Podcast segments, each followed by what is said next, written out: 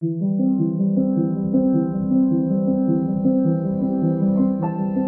there, and welcome to Coming Back, a podcast about coming back to life after loss. On today's show, we'll talk to one of my first grief guides, author, coach, and renowned business strategist Stephanie Zamora about her coming back after the unexpected suicide of her ex boyfriend. Also on the show today, a listener faces the pain of both loving and grieving their abusive father, and I revisit one of my very first YouTube videos called Stop Telling Your Kids Not to Fall in Love.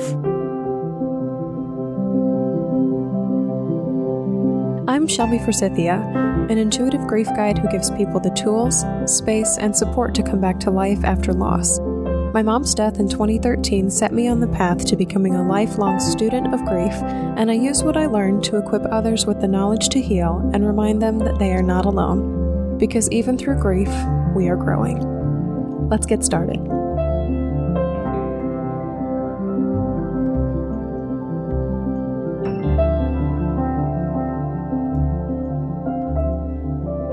Hello, everybody, and welcome to another episode of Coming Back.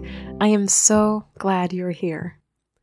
I want to start off the show with a little thank you and celebration. Just this past Saturday night, I got the news that this podcast has been downloaded over 1,000 times. If you follow me on social media, you saw all of my confetti emojis and hearts and tears about it. So I just want to say again here, thank you, thank you, thank you for supporting this piece of heart work. I've just been getting so much feedback from friends and listeners and random people in Facebook groups that this podcast is helping them spot and work through grief in their lives. And I'm just so excited to continue normalizing grief and loss through this medium. We really do all experience loss at some point in our lives, and having a place to put it, having all the voices of wisdom and experience I'm collecting here does wonders for all these grieving hearts who don't know which way is up, or maybe just haven't found the right words to express their pain. So thank you, thank you, thank you.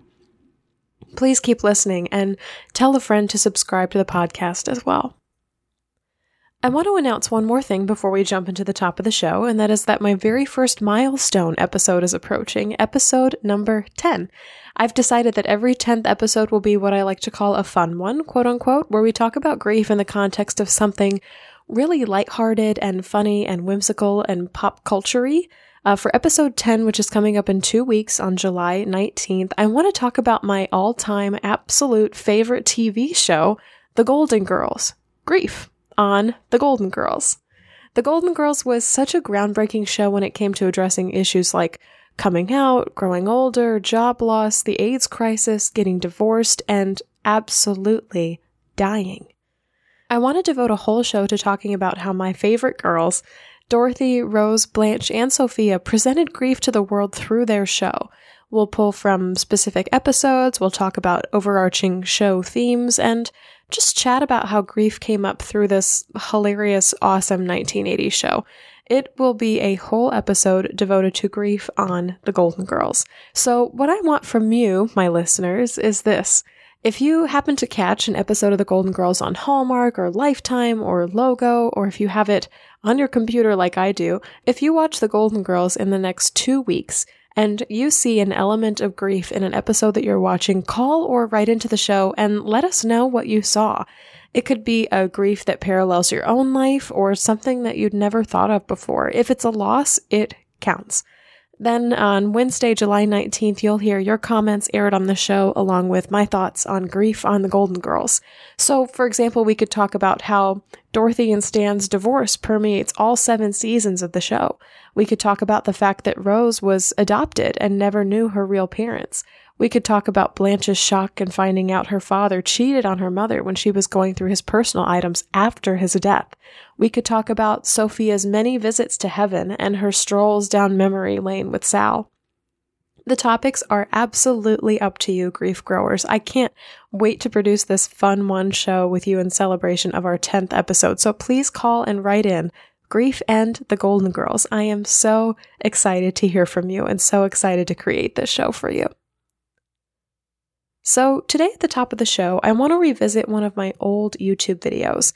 Before I started podcasting, I would jump on Facebook Live once a week and do these like 8 to 15 minute long videos about grief and loss and the things that I was learning. I download the videos and then re upload them to YouTube so more people could see them. And this past week, I stumbled across one of my very first videos on grief and loss. So it was kind of a time warp for me.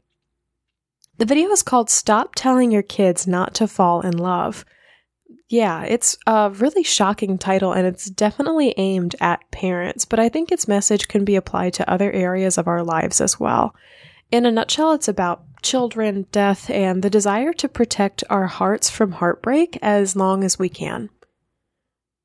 What inspired this video was actually a one on one session I was doing with one of my clients through the grief recovery method. There's an exercise in the early weeks of the program that asks you to list out all of the things you've heard about grief, loss, and death growing up. This mostly relates to the six grief myths, which I talked about in episode 5, but there's also plenty of room in this exercise to insert other beliefs about death in there.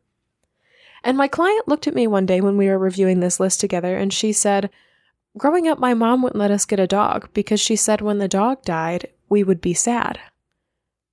And I'll read that again for you, just kind of so it sinks in. Maybe you're driving, maybe not quite all all here. So get your ears over here. She said, growing up, my mom wouldn't let us get a dog because when the dog died, we would be sad. If that ain't some twisted, screwed up logic about grief and loss and death. Oh my goodness, there are 8,000 good reasons not to get a dog. You live in the city, your apartment doesn't allow them. They're big, they're loud, they make noise, they make a mess. Mom would be the only one taking care of it. What about training? What about boarding when we go on vacation? There are a ton of good reasons not to get a dog. But to be told you can't get a dog because of the sadness you would feel when the dog died? Parents, that's not a good enough reason. And that's what I covered in this very first video that I did on YouTube. And I'm actually going to read a little excerpt of what I said in the video on this podcast today. Do you understand the message that you're giving your kids? Don't fall in love because it hurts when it's over. I'm not going to let you fall in love. I'm not going to let you have this experience because of how much it hurts when it's over. By telling your kids you can't get a dog or a parrot or a cat or a bird or a turtle because they'll be sad when it dies, you are telling them that it is better to feel nothing, to stay how they are now, than it is to feel love and grief. You are teaching them that you would rather experience nothing at all than to experience the pain of loss. You are teaching them that to feel sad is bad, that angry is bad and should be avoided at all cost, even if it means bringing something wonderful and lovable and alive and attaching into your life. You are denying them pain. Yeah. Yeah, you are protecting them from pain, but you are also protecting them from and denying them love. Translation Relationships aren't worth it. Don't bother. And you know what this mentality leads to? It's kids who convince themselves that they need to stay detached, to stay on the fray of their interactions, to stay on the edges because they're going to be sad when the people and the places and the pets that they love die or go away. They fear sadness and grief.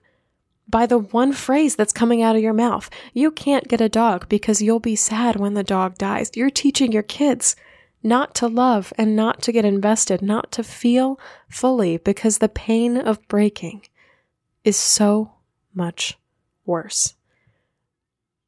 And you know what that mentality leads to? It's adults who convince themselves that they need to stay detached, to stay on the edges, to live on the fray of their interactions because that's all they know. And that's all they've been taught about love and grief. They have never been told to experience life differently. This leads to adults who are afraid of sadness and grief and showing those emotions. We are a society who is so afraid of grief and loss and the ugliness and pain of both of those things that we are teaching our kids that emotions, period, should be avoided and are not worth our time or our investment.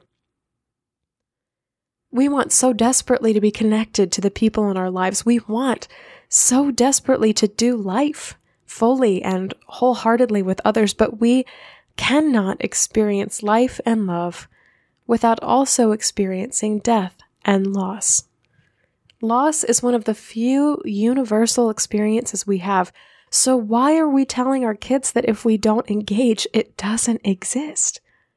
Why are we teaching our kids that grief hurts too much to participate in love in the first place? I'm actually pretty surprised by how angry this video came off. Watching it now, a little over six months later, I, am laughing at how passionate I was about this one statement that just one of my clients said to me. But it's such a real mentality that exists in our society. It's such a a big time belief that we've convinced ourselves is logical and truthful and valid. It's said not only by parents but by teachers and bosses and friends and mentors that that we shouldn't travel somewhere new for a year because it'll be too depressing to have to come back home. That we shouldn't date that person because we know that it'll be really hard and awful when it's over. That we shouldn't go down to the shelter and pick out that new pet because we'll get attached and then we'll be overwhelmingly sad when it dies. By using this statement or something similar to it, we're all teaching each other not to fall in love. And as a result, we're creating this world of, of distant, unattached, disconnected people. We don't want to bother with the depth and the love and the intimacy of relationships of attaching ourselves to things because we've been told, or maybe we've experienced, that the pain of whatever we love eventually dying will be too much for us to handle. And I understand that what my client's parent was trying to do in this story was protect her from the pain of losing. But if you're a human on this planet, or if you've just listened to this podcast long enough, you know that loss is an inevitable experience in all of our lives. The best way to teach our kids and our fellow humans about loss is to walk through it with them, to get the dog, to live a full, multifaceted life with him, to make memories with them, and then when they die, to memorialize them, to honor them, to share all the memories that you made together. Walk through it with your kids, walk through grief with them. And as I said in the video, we accept ourselves that our kids are going to grieve, and we don't live in this magical universe where we believe that we can protect them from pain. We teach our kids to experience pain with others and in a healthy way. We take down our own walls so we can pull them, our kids, into our hearts and we become the connected, wholehearted people that we want to do life with.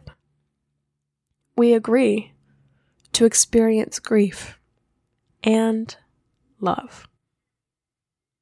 I challenge you this week to be, oh, careful little mouth what you say. What are you teaching others about grief and loss? Have you ever talked yourself or somebody else out of doing something they would love because the risks or the loss or the death down the line were too great or too big? I want to hear your story, and I also want to know what words or phrases you're going to start using instead.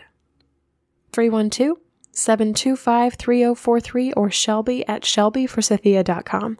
You can find this whole video on YouTube on my YouTube channel or search Stop Telling Your Kids Not to Fall in Love. Up next, I'll answer a listener question about grieving and loving an abusive father.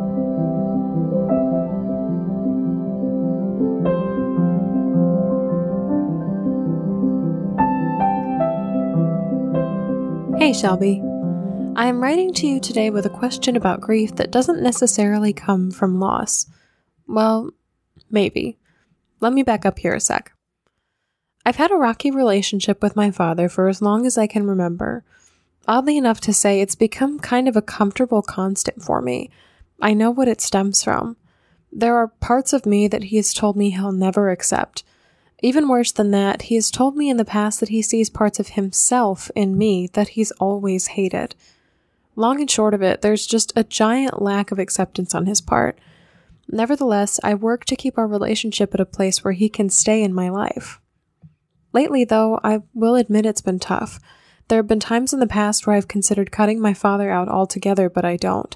And I am starting to realize why. You see, there are two sides to my father. The first and unfortunately most common is this abusive person who takes out his frustrations with the world on me. But there's also my dad. This man who remembers from time to time that he helped to bring a child into this world and promised to love that child unconditionally. It is glimpses of that person that I'm holding out for. It is that person that I love. And I'm starting to realize that I grieve for that person quite frequently. I leave his house, I get in the car, and I sit behind the steering wheel after just getting screamed at, and I cry. Where is my dad? Where is the person I love inside that man in that house? I miss him. When will I see him again? The love that stems from this grief, is it healthy? Or is it self deprecating?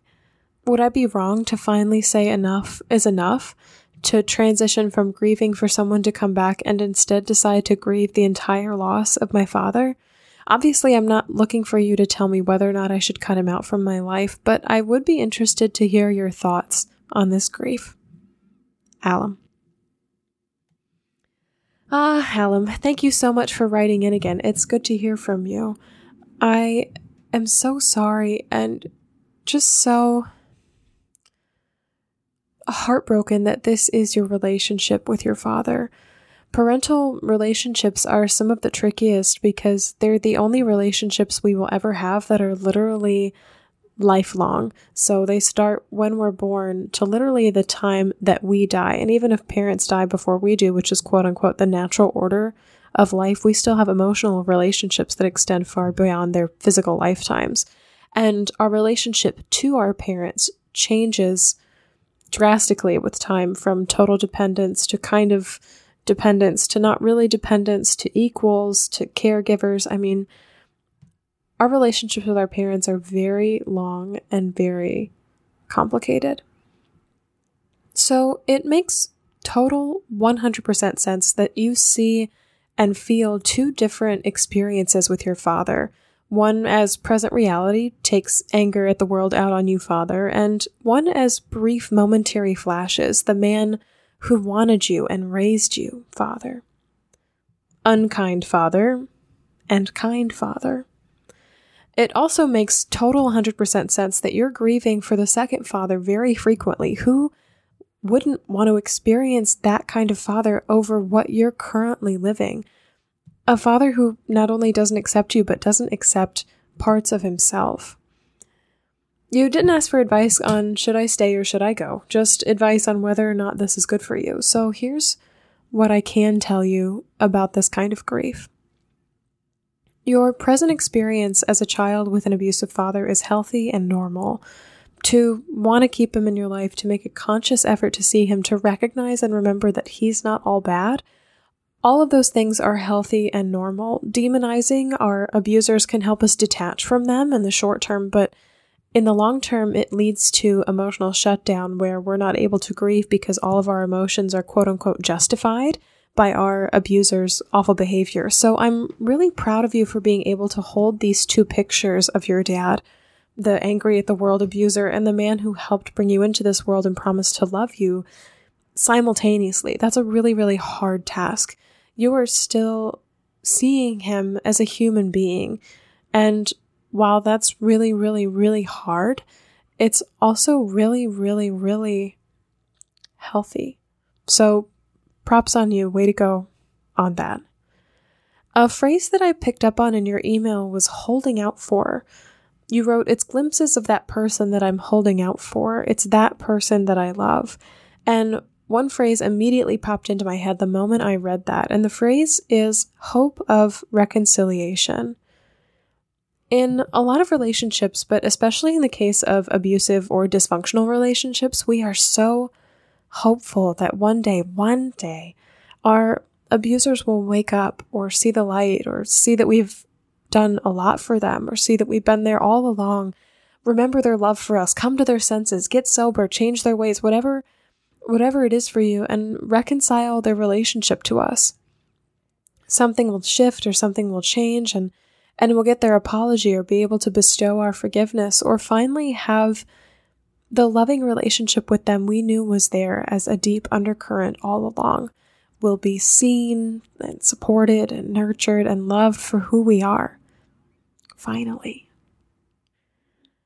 So, when you say you're holding out to see this side of your father again, it told me that you're still hoping for reconciliation, which is a part of grief. And from the way you phrased your question, it doesn't seem to me like you're asking if you should stay in this relationship with your father or if you should cut it off. It seems like you're asking me, should I continue to hold out hope for him, for us, for me, for a future that could look different than what we're experiencing now? Or should I grieve the reality that I won't ever get to that place with him and just take him for face value for whatever he presents to me now? And the answer to that, oh, my lovely grief grower, is I don't know. I don't know. I can't give you a concrete answer on that one.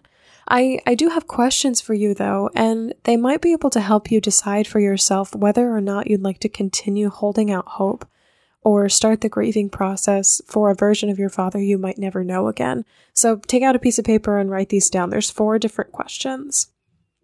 So the first question when was the last time you quote unquote saw this kind father? Does he appear often? What do you like about him? What do you not like about him? What does your relationship look like? The second question is the first question in reverse. When was the last time you quote unquote saw the unkind father? Does he appear often? What do you like about him? What do you not like about him? What does your relationship look like? Third question What does it feel like in your body and your spirit to hold on to hope? Does it feel expansive and opening or tight and restrictive? Do you feel like you're lying to yourself? Do you feel like hope is realistic? Notice in all these questions I use the word feel, not think. So try as best as you can through a mindfulness practice that you use to feel these answers in your spirit and your body as opposed to thinking them through with your mind and with logic. Fourth question is similar to the third question. In the same vein, how does it feel to say goodbye? To release this hope for the kind father and live with the unkind father as your quote unquote new normal? Does it feel expansive and opening or tight and restrictive? Do you feel like you're lying to yourself by saying goodbye? Do you feel like saying goodbye is realistic? If you choose to hold on to hope for the kind father, Alum, I support you. Hope can help us feel like like we're seeing the best in people, and it reminds us of the good things that we remember from our past. Sometimes, sometimes, sometimes the good things can come back to us in the future. If you choose to continue to hang on to this hope, know that to stay healthy in this relationship, you should also continue to hold the picture of the unkind father at the front of your mind. Do not be blinded by hope to the point of sacrificing reality. That won't ever be fair to your heart or spirit. If you choose to say goodbye to this kind Father and embrace your reality right now for exactly what it is without the dichotomy, I also support you. Saying goodbye is this is this safe road for our hearts that lets our spirits know don't look back. We're not going that way anymore. When you say goodbye, you should grieve, grieve, grieve, grieve for this man, for this kind father who wanted you and promised things to you and yet treats you so blatantly otherwise.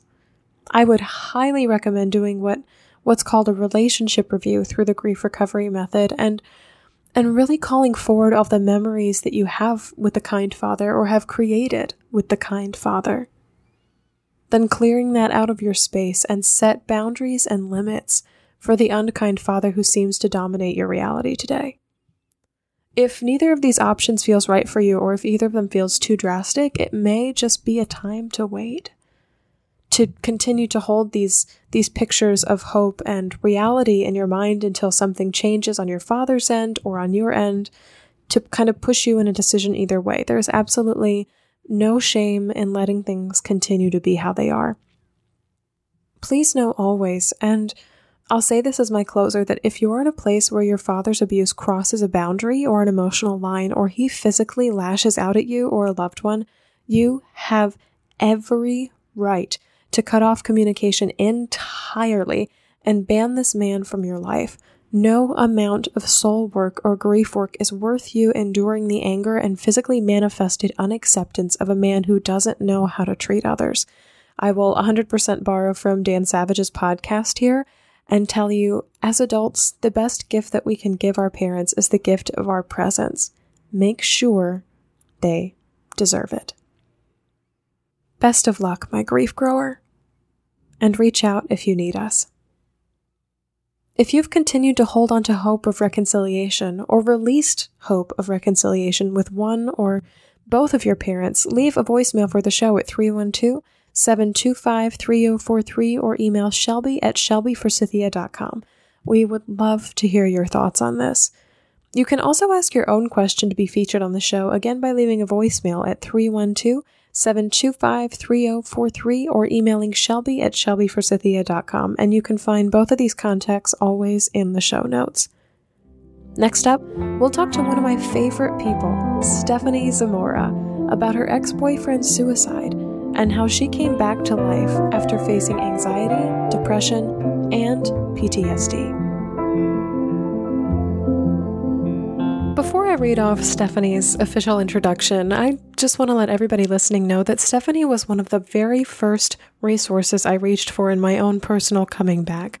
So her appearing on the show today is very personal and very special and very exciting to me. Stephanie and I actually experienced our losses within about a year of each other, and through the online tribe and the courses that she created, I found safety and support and self knowledge that I didn't have before my loss. I'm a bit of a fangirl about everything that she does, and I just so love the candid way she speaks about all the crappy stuff that happens in our lives. Stephanie Zamora is an author and life coach, business and marketing strategist, and founder of callofthevoid.tv. Here, she merges the worlds of personal development, energy healing, intuitive coaching, writing, and mixed media art to help individuals rise up and come back from the darkest, hardest chapters of life. She guides her clients through the challenging process of reorienting to their lives, relationships, and work in a way that's fully aligned with who they've become in the aftermath of loss, trauma, depression, and big life changes.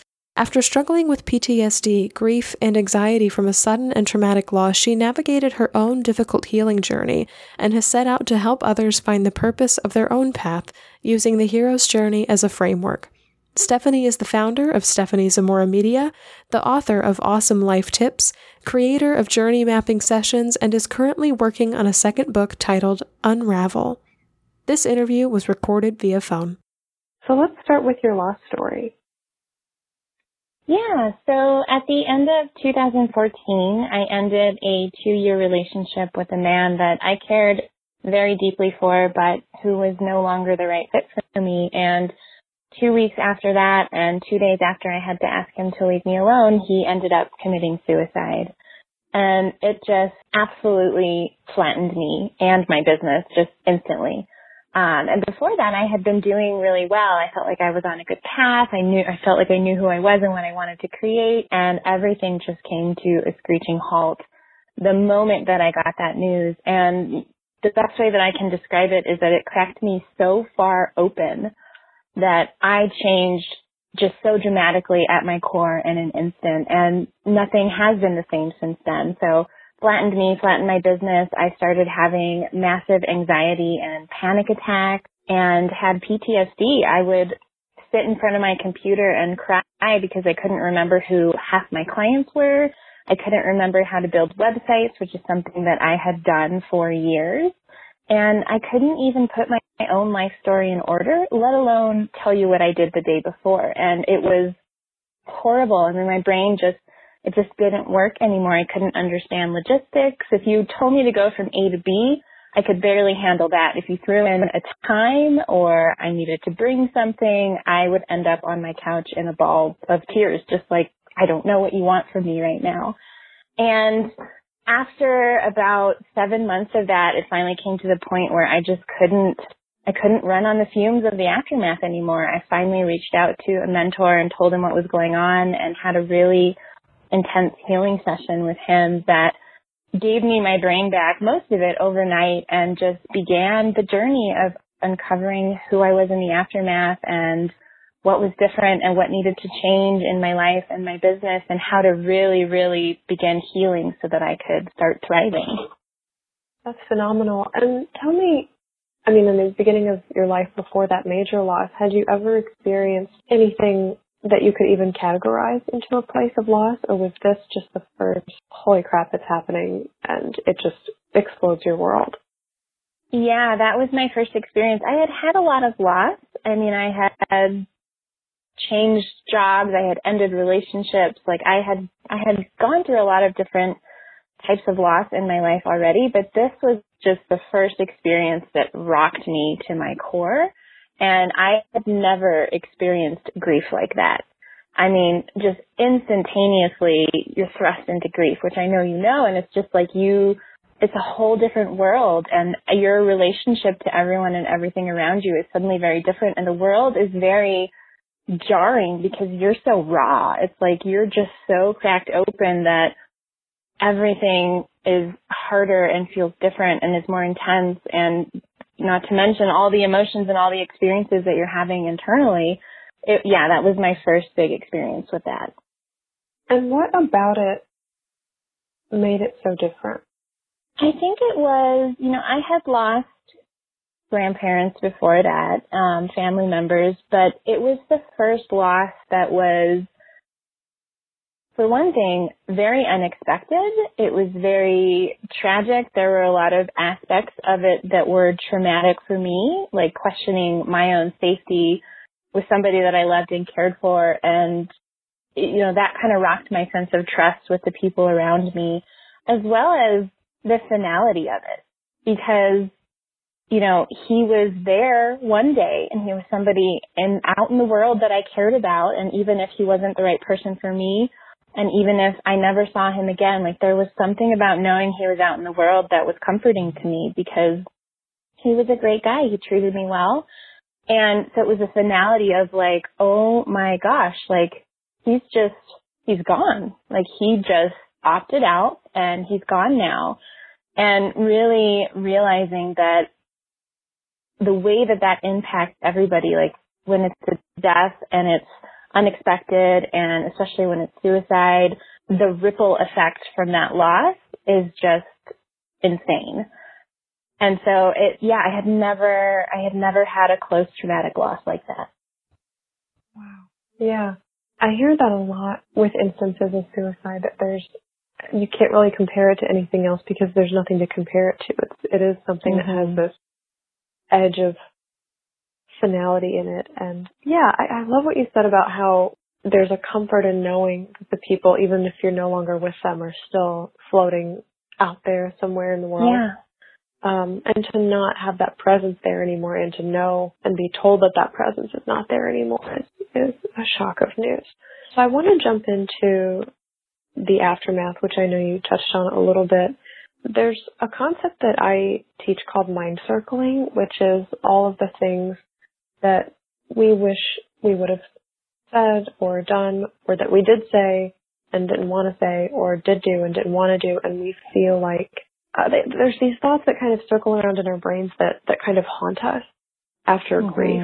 Um, and I'm kind of wondering what was haunting you in those moments? Like what did the aftermath feel like other than the exterior symptoms, which of course affected your business and your relationships with other people and ability to even physically pull through a day? What was going on internally for you there? Yeah, that's a, a great question. And I think what's really common with suicide loss is that everybody who knew the person really wonders, like, what could I have done differently? And I have some specifics of that that I'll talk about. But, you know, with my ex-boyfriend, there was, there was people who felt guilt around really seemingly insignificant things like, oh, he had asked me for help with this and I hadn't got around to it. Like, could that have been? Like there is a lot of guilt that comes with suicide loss for everybody that knows the person. And that I think that awareness was you know, in a weird way, it was comforting for me because having been so close to him, I felt massive, massive amounts of guilt and I blamed myself and I felt like it was my fault and, you know, what could I have said and done differently? And, you know, specifically in my situation, it was, I, I needed to ask him to leave me alone. He was showing up. He wasn't respecting my boundary of asking for space after the breakup. And so I felt like I needed to be really clear. And in clearness, I turned cold. You know, I didn't feel like I could be warm and loving and I didn't feel like I could tell him that I cared about him and that, you know, maybe one day we could be friends or, you know, I felt like I just had to be clear about you need to leave me alone.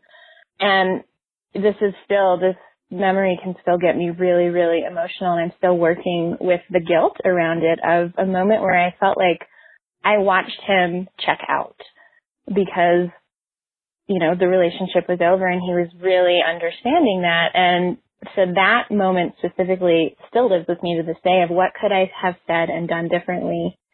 And while I've done a lot of work around knowing that it's not my fault. I'm not to blame. There was a lot more to the story that I wasn't aware of. There was a lot of stuff going on for him that I didn't know about, but it's really what could I have done and said in that moment and would he still be here if I had done things differently? And so that really, really still to this day, like I said, comes up for me, but I think that that's the most common thing with suicide loss is the guilt of what could I have done or why, why didn't I know?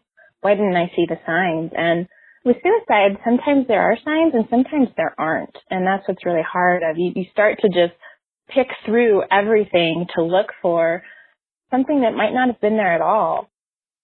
And there's nothing that you could have done. In suicide especially, and grief in general, the sister of, of guilt is shame.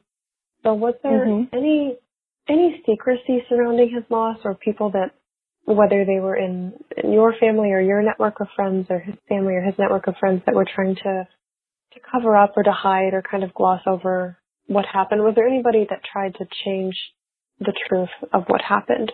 No, you know, there was actually a lot more information that came to light after the fact that I didn't know that, and you know, his story isn't mine to share, but a lot of information that kind of put all the pieces together to where I was able to heal more of the guilt and the blame and the shame of, oh, this was a much different story than I thought it was.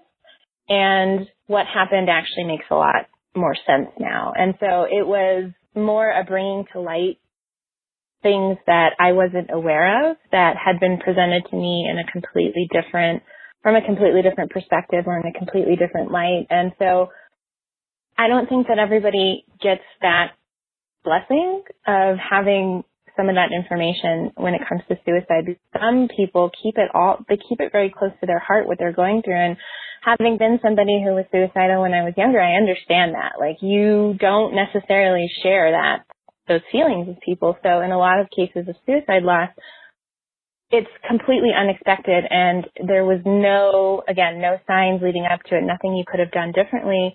And in the case with my ex, it turned out there was a lot of backstory that I hadn't been made aware of from much earlier in his life. And so it was actually a very helpful and healing process to learn that information. It didn't wipe out the, the guilt and the blame and the shame that I was experiencing because that took a lot more work with myself and, and healing and lots of processing, but it was helpful to have more information. Yes, absolutely. I can imagine. And especially in the midst of grief. Um, I know for me personally and for a lot of people, the search for information of why things happened, how they happened, where they happened, when they happened is, is almost the more information we get, we think the better we'll feel, uh, about mm-hmm. everything that's happened. And I'm interested, you used a phrase that I really liked. I believe it was running on the fumes of the aftermath. Yeah. Um, what what moment was it in the aftermath where you you told yourself I I can't live like this anymore and you and you sought the help of this mentor that you knew? Was it was it like a a moment in time or one day you just woke up and you're like this is going to be the last day I do this? Uh, what did that that coming back start to look like? For you? Yeah, it was a, a very specific week where it kind of came to head. And for me, running on the fumes of the aftermath was I didn't eat and sleep for months. And even when I started eating, like I couldn't, there was like three foods I could eat, I could stomach, and then I could hardly eat any of them. And in order for me to sleep without sleeping pills, I would go for runs or I would go to the gym and I would just work my body or run until my legs gave out. So I was literally running on the fumes and even when I did start being able to get more food in, my anxiety was so intense that to sit still at a networking meeting that I was part of, I would have to pull on my fingers under the table. I mean, to the point that they would ache. Like I just had so much anxiety coursing through me and I wasn't sleeping well even when I started sleeping. So I was just not healthy. I wasn't like my body was just all out of sorts. And the specific week, my memory was getting worse and worse. And I had started seeing a new person. And I remember that particular week, I went with him to one of his jobs and I was working like while he was working. And I was just sitting there like sobbing. And I couldn't remember. I couldn't code anymore. Like it got to the point where I just sat there looking at the mess of letters and characters and I couldn't make sense of them. And I couldn't, I was like, am I going to have to learn this all over again? It took me years to get to where I am now. I don't know who these clients are. Like people are upset with me because I'm not responding to their emails because I didn't even remember I was supposed to. And having stepped into a new relationship, you know, there was expectation there, there were plans being made, and I think it was the overwhelm of all of it all at once that I just, I didn't know what to do anymore. And I was part of this networking group and my mentor is in it. And I went over and I told him, I was like, I need help. Like I can't, I can't work anymore. I can't even you know, I would have to go through a whole process of locking my door where I had to memorize what I was wearing and tell myself where I was going because five minutes later I was going to wonder if I even closed the door because I would literally lose moments. They would just disappear and I wouldn't know where things went or why I was where I was. And I told him that and it was actually, it was really nice because he reflected back to me that it was obvious externally that something wasn't right with me. And he was like, you know, I have noticed that you haven't fully been here for a while. And I was wondering, like, where did you go? Where did she go? And this makes perfect sense. And it had not occurred to me that I had PTSD. And he gave a name to it. And, you know, I think that there is positives and negatives to labels. And at the time, it was helpful for me to have a label that was like, oh, this is what's happening. Like, there is a thing happening in my body in response to something else and it's something that I can work with. And so he was able to help me start working with that PTSD and recognize that, okay, I have trauma and the trauma comes from these specific moments and these specific things so that I could really start working with it. Yeah, I love um, being able to finally hit on a name of this is what's happening and this is what's going mm-hmm. on with mm-hmm. me and that and that he was able to provide that insight with you. Did you guys share, or I don't want to use the word um, commiserate, but did you, was there like a mutual bonding and I've also been here before?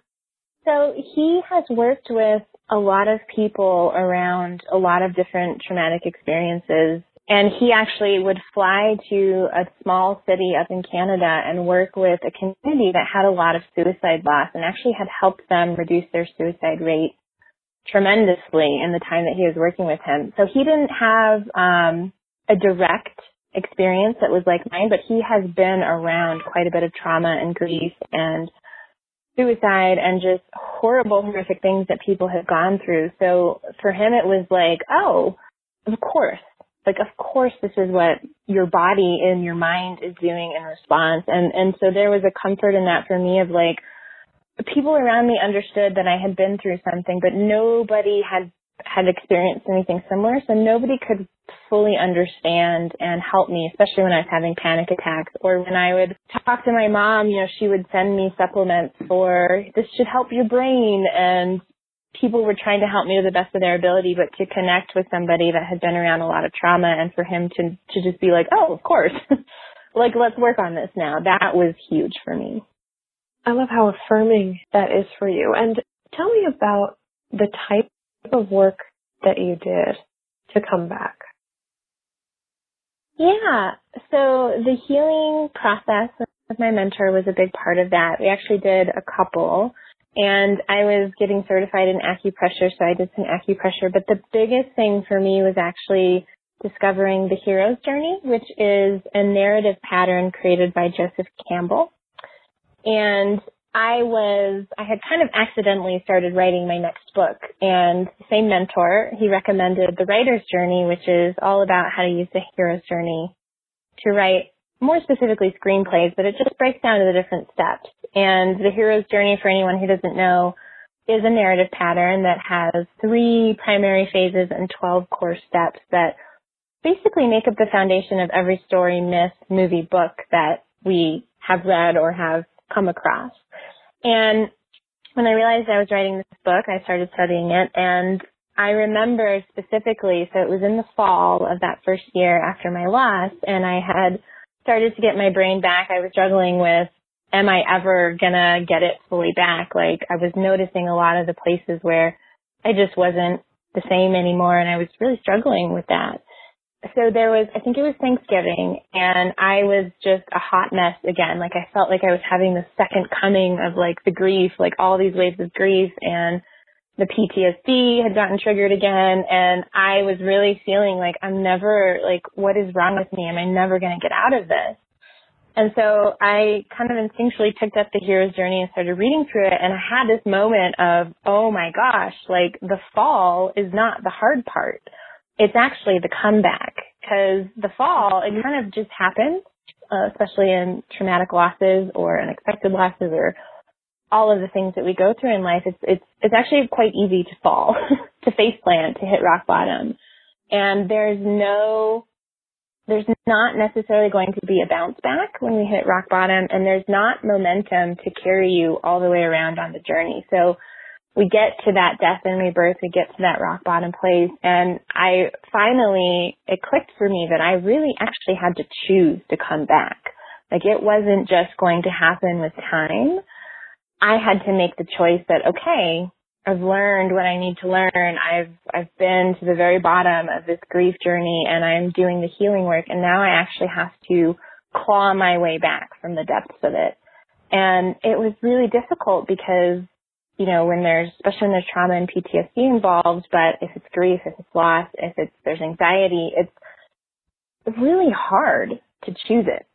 Like it wasn't this inspiring moment where it was like, oh, I'm going to choose to come back and then bam, everything was amazing. It was every moment of every day making different choices, like making the choice to get out of bed and get dressed, making the choice to actually get ready and go out into the world even if I didn't want to, making the choice to try to work on my business when I would rather just sleep or making make, making those tiny choices. You know, I would go to the gym and I would be kind of having a temper tantrum like a three year old the whole way there. and I might go and like pick up a weight and lift it twice and then go home and cry. But like that's what the choice looked like to get to a place where I was moving through it and I was choosing a different outcome and I was really, really coming back from, you know, the really deep depths and the grips of grief. That for me was one of the biggest aha moments of it's a choice. Like, and it's, it's hard and we have to keep choosing it every moment of every day. I absolutely love that and it speaks so well to my own experience because you're right, it is very easy.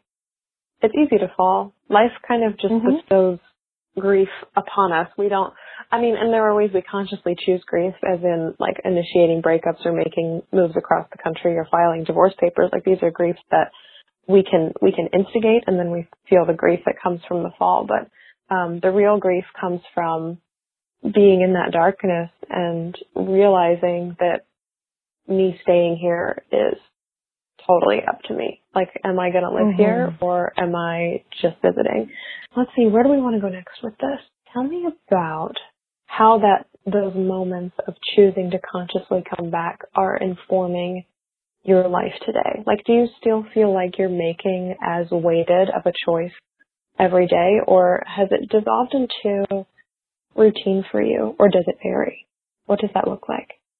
Yeah, it really varies. So it's gotten easier for sure, and there have definitely been distinct moments in the last two and a half years where I feel like, oh, like I'm back in this specific way. You know, most recently, really coming back into my business, which it took two and a half years to really reorient to my work and to my business and to how I wanted to serve and support people. And the way that I've described it is the work has become noticing where I'm bumping up against walls where there used to be doors. And that has been one of the most frustrating, frustrating pieces of the work is noticing again, like I feel like I'm just hitting my head against a wall. Like I used to be able to do this and trying to do things or be a certain way the way that I was before and finally stepping back and saying, okay, this is one of those things that's just different about me.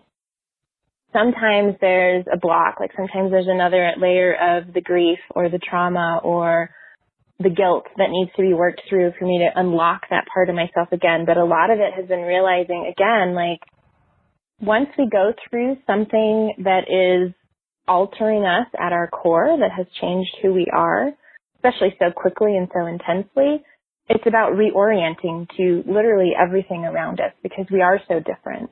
And that has been the work that I still do where I notice okay, like this doesn't, I can't be that person anymore. So how do I turn in a new direction and start walking a new path? How do I start finding a new way of being? How do I let go of the idea that I'm this type of person when she's not here anymore? Again, some things can be worked on to bring them back to life and other things it's about just letting that part of yourself go and figuring out who you are now. And that's been the biggest work that I still do today and really just incorporating everything I've learned into the new body of work I'm creating, the new website that I have and teaching the hero's journey.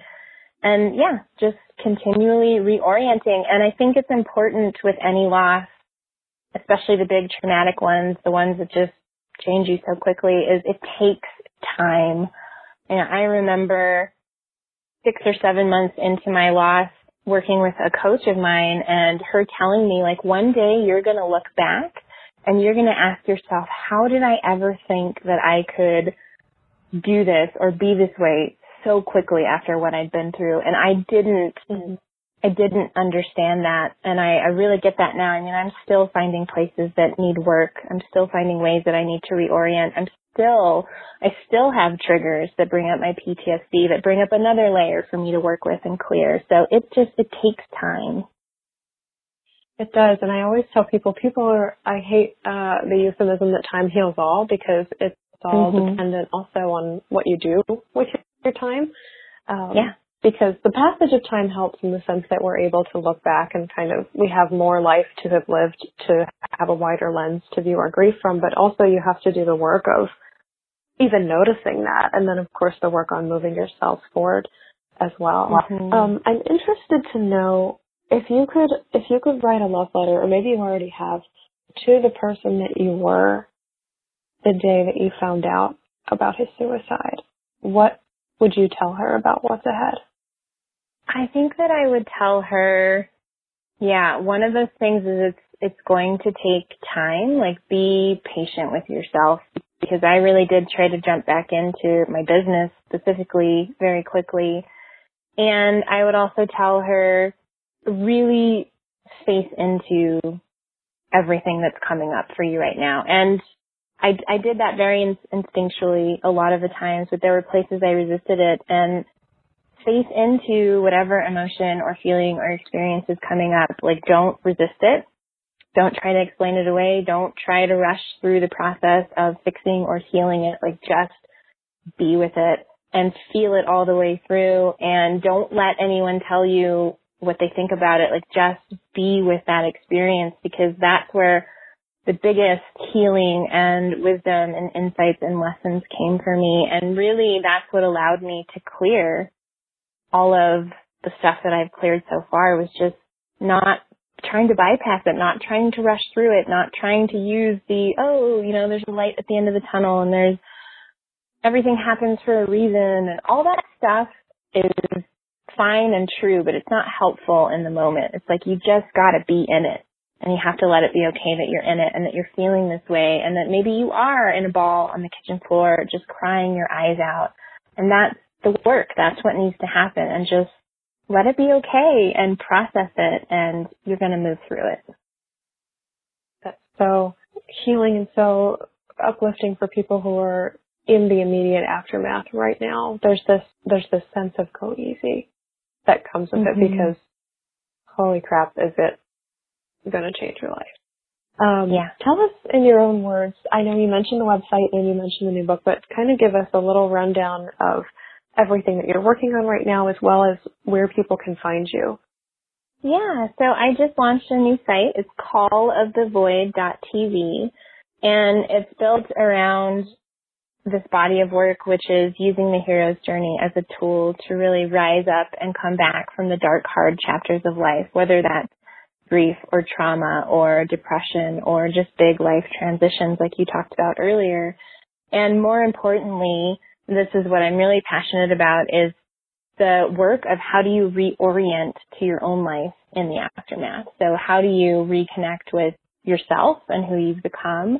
How do you reorient to your relationships, to your work, and really redefining who you are and what you want to create. And that's just, that to me has been quite possibly the hardest part of it. You know, there is the comeback, there's the healing work that is pretty intense, but how do you really rise up and come back? So I'm working on my next book, which is about pretty much everything that we've talked about, my own journey through this. I have a coaching offering, which is journey mapping, so how to uncover the purpose of whatever, whatever path you're walking now. And then I have a lot of great articles and videos and resources for people who are going through it. That's lovely. And I, I love having found a kindred spirit in you and I love the opportunity to have gotten to talk to you today. Yeah, thank you so much for having me and you're doing such amazing work. And I know if people are listening, they obviously already know you, but just, just follow everything that she's doing because you are fantastic and you're doing really, really important work. So thank you. Thank you, Stephanie. So that's all for this episode of Coming Back. Thank you, thank you, thank you, thank you to one of my coming back mentors and generally all around awesome person, Stephanie Zamora. She came back by seeking mentorship in others and using the hero's journey as a framework for her life. If you'd like to check out Stephanie's work, you can find her latest projects over at callofthevoid.tv. She's also offering one on one journey mapping sessions to help you uncover the purpose of your path. My personal favorite way to follow Stephanie is on her Facebook and Instagram pages where she shares profound ideas and excerpts from her new book, Unravel. You can find all of her contact information in the show notes. Thank you for being a friend. Remember to call or write in with your thoughts on Grief on the Golden Girls before our first Fun One, Episode 10, airs on July 19th. We'll look at grief through the eyes of Dorothy, Rose, Blanche, and Sophia, and maybe we'll sing a little more. Please continue to subscribe and tell your friends all about the show. We are opening up the conversation on grief and loss one episode at a time, and you never know what somebody you love could be going through. Thank you always and also to the amazing, talented Addie Goldstein for composing our theme music. You can find me on Facebook at Shelby Forsythia Intuitive Grief Guide, Instagram at Grief Guide Shelby Forsythia, or simply shelbyforsythia.com. To leave a question or comment for a future show, leave a voicemail at 312 725 3043 or email me at shelby at shelbyforsythia.com, subject line podcast. As always, it was beautiful sharing this space and time with you today. I see you, I am proud of you and the work you're doing in the world, and I love you. Because even through grief, we are growing.